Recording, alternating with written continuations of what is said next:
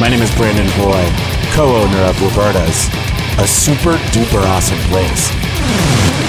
Roberta's is a very, very, very, very proud sponsor of the Heritage Radio Network. We're also super awesome. Thank you, Heritage. You're listening to Heritage Radio Network, broadcasting live from Bushwick, Brooklyn. If you like this program, visit heritageradionetwork.org for thousands more. Hello, Mr. and Mrs. America, from border to border, coast to coast, and all the ships at sea. Streaming live from the County of Kings, Brooklyn, New York City, on the Heritage Radio Network. Are you ready for the fastest half hour on the internet today? It's the Mike and Judy Show, spanning the globe for high minded hijinks and lowbrow kicks to bring you the best in sex, drugs, rock and roll, and nuclear fission. They're too bad for radio and too good looking for television. And now, here they are to pluck the low hanging fruit of the literati. Your hosts, Mike Edison and Judy McGuire. Hi, Judy. Ha- happy April 21st, Mike. Yeah, how is 420 for you? I know it's your favorite day of the year. Well, I was at a viewing, so it wasn't that Oh, man. fun. a good friend of Oh, mine died at this week. Um, Bob Morales. He was an editor at Vibe for a while. He was a comic book writer, music writer, and uh, he died on my birthday last week. So it's been a it's been a grim week. I'm really, I'm terribly sorry about, about Bob. Maybe I have a present for you for 420. Oh, Maybe I hope it's a Ju- big you- doobie. uh, well, I know you don't smoke pot, Judy, and um, we're going to talk about uh, 420 in a second because apparently I've been the target of an internet uh, flame war. Do they still call it that? Um, from that thorn in our paw, Steve Hager, that deluded all tie dye fuck. I think who he means Phoenix, his Native American name, even But- though he's from Chicago. But I think you're gonna like this present. This is uh, no, it's not actually. It's not for you. It's for your kitties. Oh. this is some this is some seriously strong catnip. Oh, um, that's what a woman with three cats needs. from our friends at Catnip Farms. Uh, Erica that and Rich. Erica Wild Girl, It uh, sure is. So here, it's some of the kind bud, and let me tell you, I gave some of that to my cat Jeepster, and after he he snorted a little bit, he burned his draft card. Okay, so go easy on this. It's yeah, Mitzi's going to be burning her bra, whatnot. It's going to be crazy. So yesterday, 420. For those not in the know, though I can't imagine anybody so far removed, uh, 420 is International Stoner Day, and 420. The story behind 420. Um, Goes to once upon a time there were some deadheads called the Waldos. That was sort of their name for themselves, just sort of like some stoner clowns who met every day at 4:20 in the afternoon because that's when school was over, and it became their thing. And they said, "Let's meet at the statue of Louis Pasteur by their high school at 4:20." And uh, I guess Steve Bloom, another old friend of ours, emphasis on old, um, Grandpa Simpson Bloom, who Nice. who had discovered this old Grateful Dead poster that said 420 and put it in High Times and it caught on to the to the culture, whereas Steve Hager sort of co-opted this and decided he was going to be the man behind 420 and tried to brand it and and only to a, a really re- idiotic pothead would this matter at all. It would. Well, the crazy thing. So yesterday, I, I start getting these crazy emails saying Edison hates hippies, which um, is not true because I am the king of the hippies, as you know. And 420 yesterday, I was listening to Astral Weeks and smoking a joint. I've been known to throw a, hip, throw a frisbee. I've been known to throw a hippie too, for that matter. Um, but anyway, we got into this, this, this flame work. Hager says he, he's, he's that um, I, you know I'm deluded. I hate hippies. My favorite line of his big rant. He goes, "I've only wanted to be known as a journalist until I got my license as an alchemist." and he is now selling $350 sets of candles on Amazon that help you with your telepathic powers. His, of course, which are amazing. Maybe he should have used those telepathic powers to find out his wife was cheating on him in his bed. Ooh, Ooh. ooh, snap! You know, you know, Hager's just the worst sort of person, and the whole thing is he goes on this whole rant about his opening the, the chakras with his seven magic candles and his, um, you know, mind-opening potency tea, and uh, well, he's one of the worst sorts of fucking hypocrites. Um, and then he says, Allegedly. you know, and then 420, which is, you know, I'm cool with it, I'm down with it, you know how I am. I'm like kind of anti-slacker, but I'm pro-pod as far as it goes. Um, and the stoner holiday, which he has co-opted to be the International Day of Peace based on like a bunch of kids getting fucked up after school. Um, so now um, I believe there's world peace thanks to Stephen Hager. Thank you, Steve Hager. We should get to our guest, who is not for world peace. we will. I just um the best part of the whole story though, the end is though, is Hager ends. It's people like Edison who make parody, parodies of hippies, and they need to stop. I think Steve Hager. Is the, yeah, and the next line was buy, buy my seven candles for three hundred fifty dollars. so there is life after high times, Judy. Thank God. I am so excited about our guest today. Let's move quickly from hippies to punk rock and beyond. Our guest today is a music writer, not music writer, all around writer, author, Michael Azerrad. He's written features for Rolling Stone, The New Yorker, New York Times, written three books. A certified classic. Our band could be your life. A very uh, wonderful and important book. Yeah, and he has a new venture, The Talkhouse. Hey, Michael, thanks for coming. Hi, Judy. Thanks for having me. Anytime. It's good to see you here because that band was my life. uh, you know, I mean, there was a book about a time that I um, was, you know, getting the van. Well, that was a very, a very formative uh, bunch of bands, you know, um, who uh, seem to have influenced even the bands, you know, today. It's, it lives on. Absolutely. So, well, specifically that book, I mean, it was uh, about the Butthole Surfers and the Minutemen and, and who else?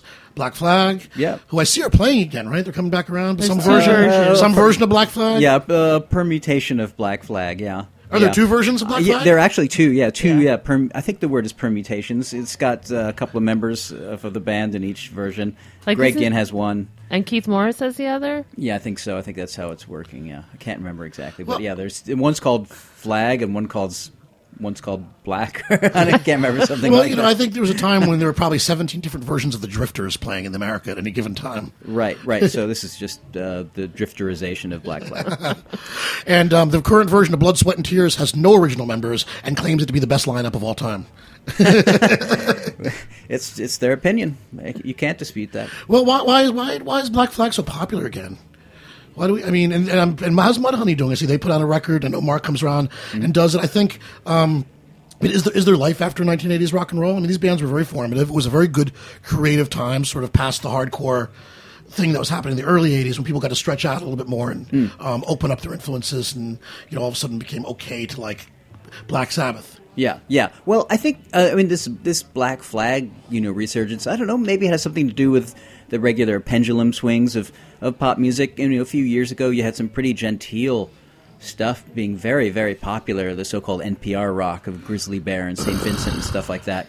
And now the pendulum is swinging the other way. You have Japandroids and the, the completely awesome, killer, great sounds of Metz and uh, the Men and you know all kinds of bands uh, who are rocking pretty hard, and it just seems like a, a reaction to what came before, it, as usual in pop music. And Black Flag is you know kind of a, a classic example of that The kind of music. Grampies of them, yeah. Were you a Black Flag uh, fan, Judy? Oh my God, mean, I you were- loved Black you were- Flag. You were such a hardcore punk rocker back in the day, yeah. Yeah. Oh, yeah. I, used, I saw Black Flag a million times.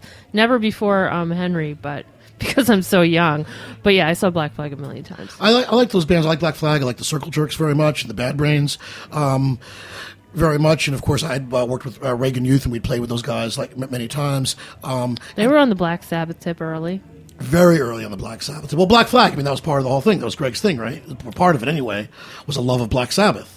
Uh, yes, also, but though uh, a big part of it also was his love of the Grateful Dead, who he'd seen scores of times before Black Flag even started. And I'm so glad you brought that up because hippie that I am, I've seen the Grateful Dead many more times than I've seen Black Flag. Um, but you know, there was a time, and I think in the '80s when we started the band Sharky's Machine, because we liked the Grateful Dead, we liked Hank Williams, we loved Frank Sinatra, um, Elvis Presley, and, and Little Richard, a lot of roots rock. But we were also very under the sway of Motorhead and the Bad Brains and the Stooges and the MC5, of course. You know, to be that kind of aggressive, and to the people we were playing for, there was a hard line being drawn. We opened up for Henry Rollins one time, and that was when they stopped booking us in front of bands that played a little bit more rock and roll as opposed to hardcore because it was very, very polarized. Later, um, with Nirvana, as, as you know, not, they may not have been the start of it, but it was okay to play a ballad in front of a punk rock audience. You could put it over, and that was a very important shift that I think happened throughout. Um, you know, our band could be your life. I mean, that's sort of to me, that's part of it is things that are opening up. Because if you look at the bands in that book, they don't really have that much artistically in common. Um, no, and that was one of the beautiful things about the early days of that indie punk scene is that it, it was more about uh, the, the freedom to make whatever music you wanted and the infrastructure that people built so that music could be recorded and distributed and heard and seen.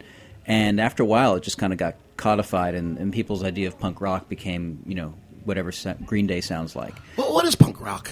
Can someone explain it to me? I've, I've you know been a self-described punk rocker my, since I hit air, but what the fuck does it even mean? Uh, I think I, I think it's it's an approach. It's not a sound. It's an approach. It's like uh, it's it's it's it's just playing what you feel like and and not caring and just doing it and, and working really hard to make it heard and see what seeing what happens. Uh, also, it can be quite good though. Lots of lots of great musicians play punk rock, which is what a lot of great musicians won't acknowledge either. Yeah, yeah, but that the the, the goodness uh, or badness I think is irrelevant. It's just it's it's a it's an approach. It's like you can be a punk rock string quartet Mm-hmm. and sound you know play Bach and all that stuff. But you, you, it's it's how you approach things. It's making an end run ab- around the powers that be and the, the usual ways of doing things, so you can achieve what you want to achieve. Would you describe your new project Talkhouse as uh, being in that vein? Uh, no, actually, I don't think the Talkhouse is very punk rock. I gotta admit, the Talkhouse is um, the smartest, you know, most notable musicians, um, you know, we can find uh, writing about currently released albums. So, you know, it's people like Laurie Anderson or Duff McKagan. Um, Winston Marshall from um Mumford and Sons just wrote something on Friday. Um, you know, and people from Parquet Courts and uh, Ben Ben Greenberg from The Men wrote something. Um, all kinds of people all over. The, Vijay Iyer, the acclaimed jazz pianist, wrote something. Dave Douglas, the amazing jazz trumpeter, wrote something. People from all over the spectrum. How do you get them to sit down and write? Like I, I got a lot of musicians to be in my book, and I ended up just being on the phone with them or going back and forth over email and doing a lot of transcribing. Uh-huh. Uh, well, it, a lot of it is uh, pre-selection. I kind of know who can write. Mhm. Uh, right now, Buzz Osborne from the Melvins is writing about the new Iggy album, Iggy and the Stooges album, and uh, I like. I just know that he's a smart guy. I, I, I've known him for twenty years. I know he can write. Um, I knew Laurie Anderson could write. Obviously, Well, they're yeah, just yeah. people who are just. Um, you just get a sense of it, and it, and it works out. At first, I was really worried. I, I thought getting musicians to turn in things on time would be like, you know, the proverbial herding of cats. Yeah, that's what I would think. But they're actually, you know, there's like, you know, there's the new paradigm. Musicians are used to being a little bit more on it now because of Frank, you know, uh, to, to turn it back to Our Could Be Your Life, to this necessity of having to be on it and doing things yourself and not being, you know, what Mike Watt once called the princeling, someone who's just doted on and lazy and, and overindulged. Like, you have to work. Can you imagine? I mean, our band could be your life. Can you imagine all those hours that we spent in the van in those years if we had smartphones? I mean, we did those tours without the internet, without any social media, without even a fucking cell phone to tell you how to get to the gig. I mean, how many times did we pull up in some town and we're around the corner from the venue, you know, and just going around in circles because we couldn't find it, and a simple phone call, you know, would have ended it, or to be in the van and everybody posting, you know, and taking pictures of where you are and American oddities and sharing life on the road. Def- definitely a different dynamic. Yeah, but still, yeah, but that, that diligence, uh, that, that you made had to that want scene it. happen. You, you had to want it fucking bad back then. Yeah. I mean, seriously, the barrier to entry was was very high. Recording studios were expensive and difficult to use. Um, you know, it wasn't like we all could do things on our laptops. I mean, it was far from it. I mean, it was tape and it was expensive, and I mean, it, things got better quickly. Um, and what's nice is people like Black Flag had, you know, the Sex Pistols and some bands behind them. The seven, this late, you know, the last great '70s punk rock bands to build on. The bands of the '90s had all the great bands of the '80s to build on, and of course, it became easier. But at the time, if you wanted someone to get to your gig, I mean, how many nights, you know, did I come home covered in like glue because I was out pasting up crap in the East Village? Right. And I think there was kind of a virtue made of how difficult it was, and now that it's easy, it doesn't count anymore. But the whole idea of the, of all that work and the blood, sweat, and tears of those indie rock years in the late seventies and eighties was so that it could be easy to make your own kind of music, and uh, that succeeded. You know, people. Uh, Deerhoof, Deerhoof just made their own album cover using uh, a cell phone camera, and that is the triumph of DIY right there. That is so beautiful, and things like that happen all the time. And uh, you know, we're we're in some sort of state of grace right now. I think with indie music. Why not? I mean, you can make a great you can make great art with your iPhone. There's no question about Yeah. it. The problem, I think, is that everyone ha- has the same tools and thinks they can make great Right. art because they can post it, because they can take a picture. They think they're a Yeah. photographer, and you know the problem is, um, as Andy Shernoff once said to me, is punk rock won. And, and now we're really suffering because DIY, you know, it really did sort out um, the wheat from the shaft a little bit. If you weren't dedicated, you had to get out of the game. It was just too hard to do it. Right. Now it's very easy, and um, the, the good. I mean, not that people aren't making great work. Like, people are recording great stuff, I'm sure, on their iPhones and on their laptops, and making great, very quick digital work. But there's so much of it; it's getting harder and harder to, to flesh it out. And the, this, the same thing has happened with music writing. Now everyone has a blog and a Twitter account and all this stuff, and you know there's a whole bunch of really mediocre stuff to, to slog through, and that that was another actually inspiration for the Talkhouse is that well if we get really inherently interesting people, Duff McKagan writing about Kiss, you know, or uh, uh, EMA EMA writing about uh, this German singer Annika, uh, or Dave Douglas writing about Wayne Shorter or Elliot Sharp writing about Richard Thompson, blah, blah, blah. That's just going to be inherently interesting and worthwhile. And so that's the uh, part of the idea of the talk house is to kind of get around that that creeping mediocrity of, uh, of DIY. I, I, really enjoyed Duff's bit on Kiss. It Yeah. was, I mean, there was no epiphany there, except for the, you know, and of course he was sitting next to Gene Simmons on an airplane, so there's access which we don't have. Mm-hmm. Yeah. But the tone of the piece was, I'm a fan, I like this. Mm. He wasn't, you know, deconstructing it. It was just very enthusiastic. Mm. It was written by someone who could easily be cynical, but there was an optimism to it, and I, and I, like that because I think that's missing from a lot of, you know, journalism. Is just, hey, I like it, I'm a fan. right. You know, we're not trying to over intellectualize this bullshit. I mean, it's Kiss. Right, right. But it's inherently interesting that Duff It's McKagan. Kiss in 2013. Yeah, yeah. But Duff McKagan is saying that. And that's that's just kind of cool and great. And the other thing is, I mean, you get a sense of the record from his piece, but you also get a sense of Duff. And Duff turns out to be quite an articulate and likable fellow. And I think it's I don't know. I really enjoyed that piece a lot. I thought it was really sweet. He contributes to the Seattle Weekly, where I, Oh, he's your colleague. yeah, he's my colleague who won't answer my emails, but he's still my colleague. well, now can you get Duff to write to Date Girl? You know, No. Judy, Judy, Judy does her advice I think he doesn't really need my help, but But in his line of work, I bet he knows plenty of people who do. but so speaking of stuff like f- being fans, what are we going to hear, Michael? This is our mid midway break. You picked the song or the band. Tell us about them. Oh yeah, yeah. I I, I- picked uh, Parquet Courts, who I actually saw last night at the Bowery Ballroom on a great bill with uh, White Lung and Iceage and uh, some German band called Burial. Not not the electronic artist Burial, but this other German. You got that, Judy, hardcore- not to be confused with the other burial. Yeah, yeah, I love the other burial, so I'm a little. yeah. I But, feel uh, good that I didn't miss them. yeah, All right, it's Parquet the- Courts are really they're just a great Brooklyn band. All right, really well, like let's uh, Joe the engineer. Please give uh, Parquet Court a spin. It's the Mike and Judy show. Here's Michael Azerrad on the Heritage Radio Network. I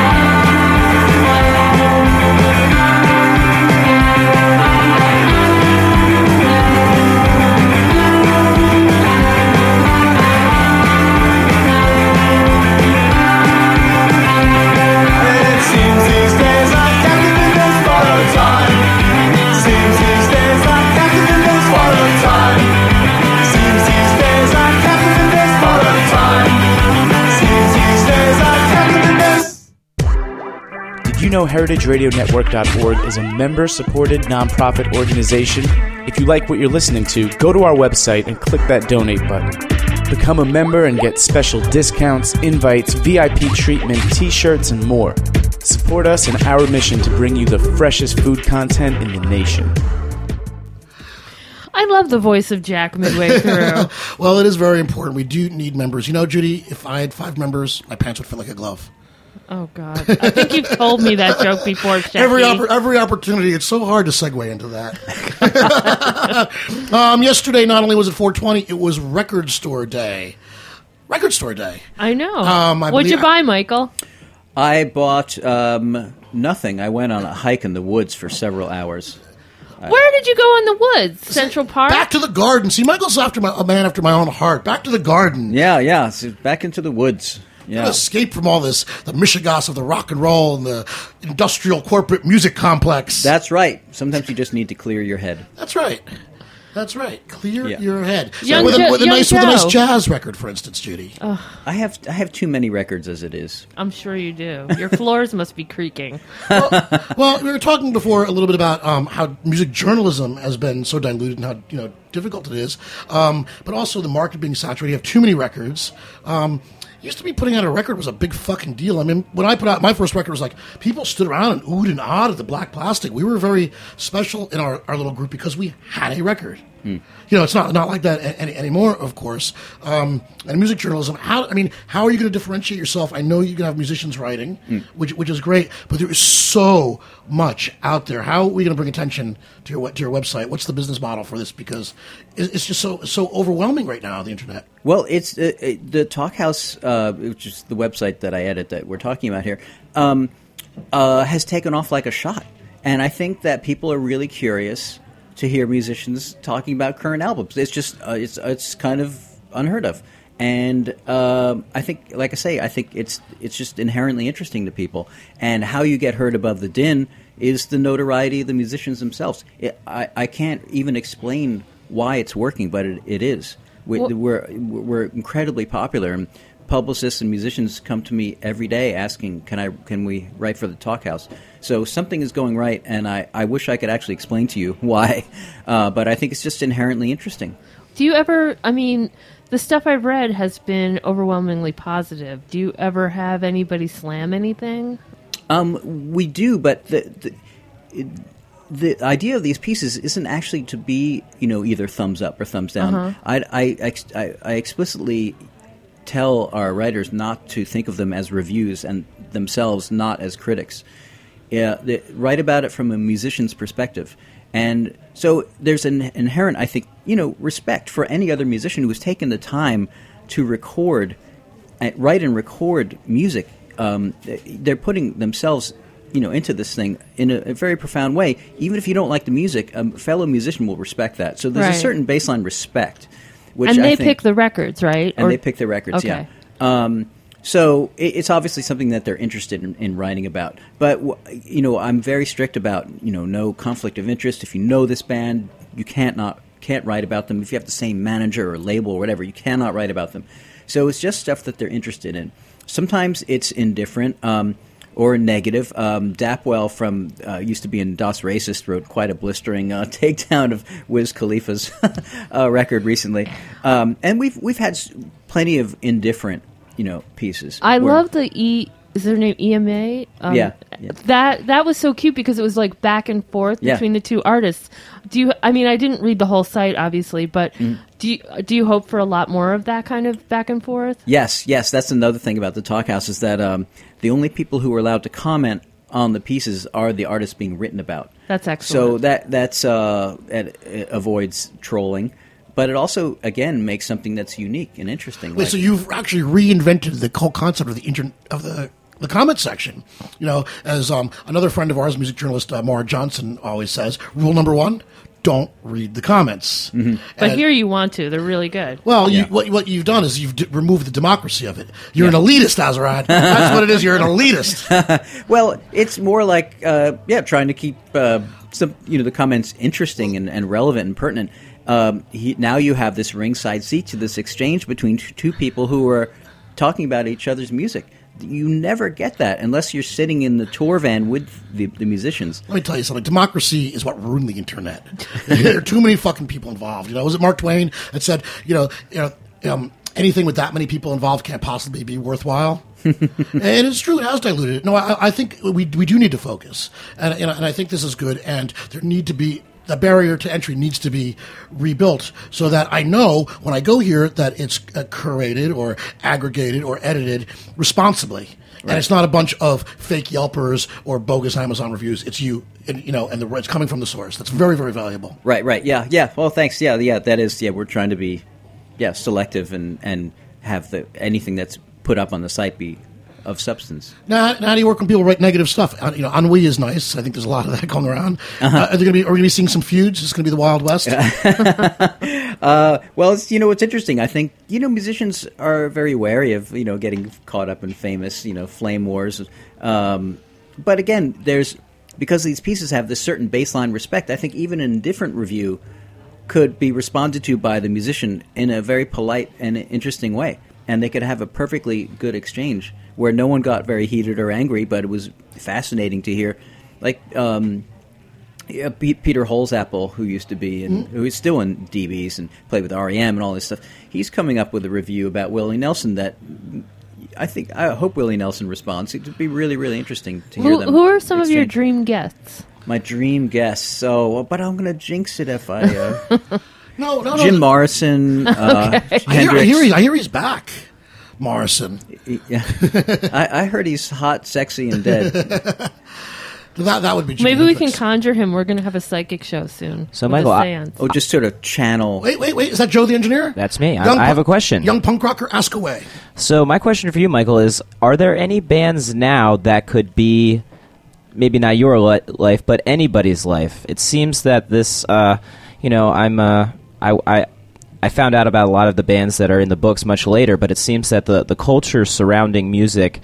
Uh, doesn't exist. Everyone goes to the same places to find their music, and it's uh, it's very disposable. It's it's all about the hot new thing um, and nothing seems to last for very long. You know, everyone has their 15 uh, gigabytes of fame or whatever it is these days. So, is there are there is there any way for for bands to actually still have this resonance with the audience? Um, no. Crush, Spirit No, I- Crusher, Michael Azerrad. Yeah, keep, keep, keep I your- completely agree. I completely agree. Keep, keep your day job at the Mike and Judy show, Joe. Well, uh, but I mean, I think people do still, I mean, very much connect with bands. There's certain people, you know, people still connect with certain songs, and it's very meaningful. Um, there's a band called No Age out in Los Angeles that's very DIY and runs a club, and uh, they're very inspiring, and they have kind of a tribe around them. Um, they're, you know, rave culture is is very, um, you know, uh, could could be your life. Um, you know, there are all and, kinds and, of and jam band culture happen. too. As much as Yep. I, you know, find a certain you know trappings of the hippie culture repugnant, you know, spearheaded by that fraud Stephen Hager, especially. Um, there, are- there are a lot of things that I really, really admired about that. Is because it was a community. They were together. It was DIY. It was definitely a tribe. It was definitely. Um, I think you know. It was a big tent, big tent policy. Come as you are. Um, the music is is questionable. You know, sometimes it can be very, very good. You know, a band like Galactic has certainly made good music. Mar- Medeski Martin Wood has certainly made some very good music. A lot of the other bands, not so much. Mm. But I, but to me, it resonated as you know, tribal punk rock. Yeah, and, uh, mhm. Uh, metal is also uh, another community. Oh my god, very metal tight. is the biggest music, and you know a lot of people, obviously in New York, don't realize it because it doesn't come here the way it does to the Midwest. But metalheads are very loyal people. Yeah. And Yeah. identify very strongly with their community. Yeah, but I, I mean, I guess the question was maybe more about the you know the the indie scene. Yeah, things are you know it is very fly by night and disposable. Although there are some you know perennial kind of flagship bands. I mentioned Saint Vincent, Grizzly Bear, uh, Dirty Projectors. You know, there's some big bands that just keep you know maintain a following and and people really do uh, invest themselves quite emotionally in in that music and uh, you know that so that lives on. Um, and to a certain extent, they conduct themselves in ways that you could maybe emulate in your, your own life. You know, following that our band could be your life kind of ethos. Uh, but yeah, I don't know. It's it's still it's not impossible. It's music. Music is amazing. There's nothing like it. And and you know, if, even if it's fly by night now, I think it will find its level again. It's what separates us from the animals. Well, thank you so much for being here. Where can people find you, Michael? Uh, thetalkhouse.com. yeah, that's right. That's you, you, you- well, you well, you won't find me there. I, I edit the site. You will Right. find lots of fine musicians writing about music there. I'm very much looking forward to Buzz's talk about the New Stooges thing because okay, because I unfortunately I can't comment because I'm not part of that elite crowd, but it sucks. I'm just going to say it right now. It sucks. What I've heard, anyway, based on what I've heard of the couple cuts that um, have been uh, leaked onto the internet, the James Williamson stuff, Right. it's very contrived. It's not the spirit of the Stooges, much like the weirdness is. Like, when did the Stooges have clever choruses? You know, it just seems wrong in a big fucking way. So there, I said it. So take that to Buzz. Mike Edison says the new Stooges record sucks. The James Williamson version is not all that in a bag of chips. There's a lot of Emperor's New Clothes going on there. Although the Ron Asheton version live was a fucking epiphany. It was possibly the finest rock concert I've ever attended in my life. Yes, I saw them at South by Southwest that that first year, and that that was explosively awesome. Yeah. Uh, but what, well, we'll just we'll just see what Buzz Osborne says. I cannot wait. I'm going to be looking for it on thetalkhouse.com. Thank you. Thanks so much for coming, Michael. All right, for uh, Mike and Judy, Joe the engineer. Uh, happy 420, everybody. Fats Waller. See you next week.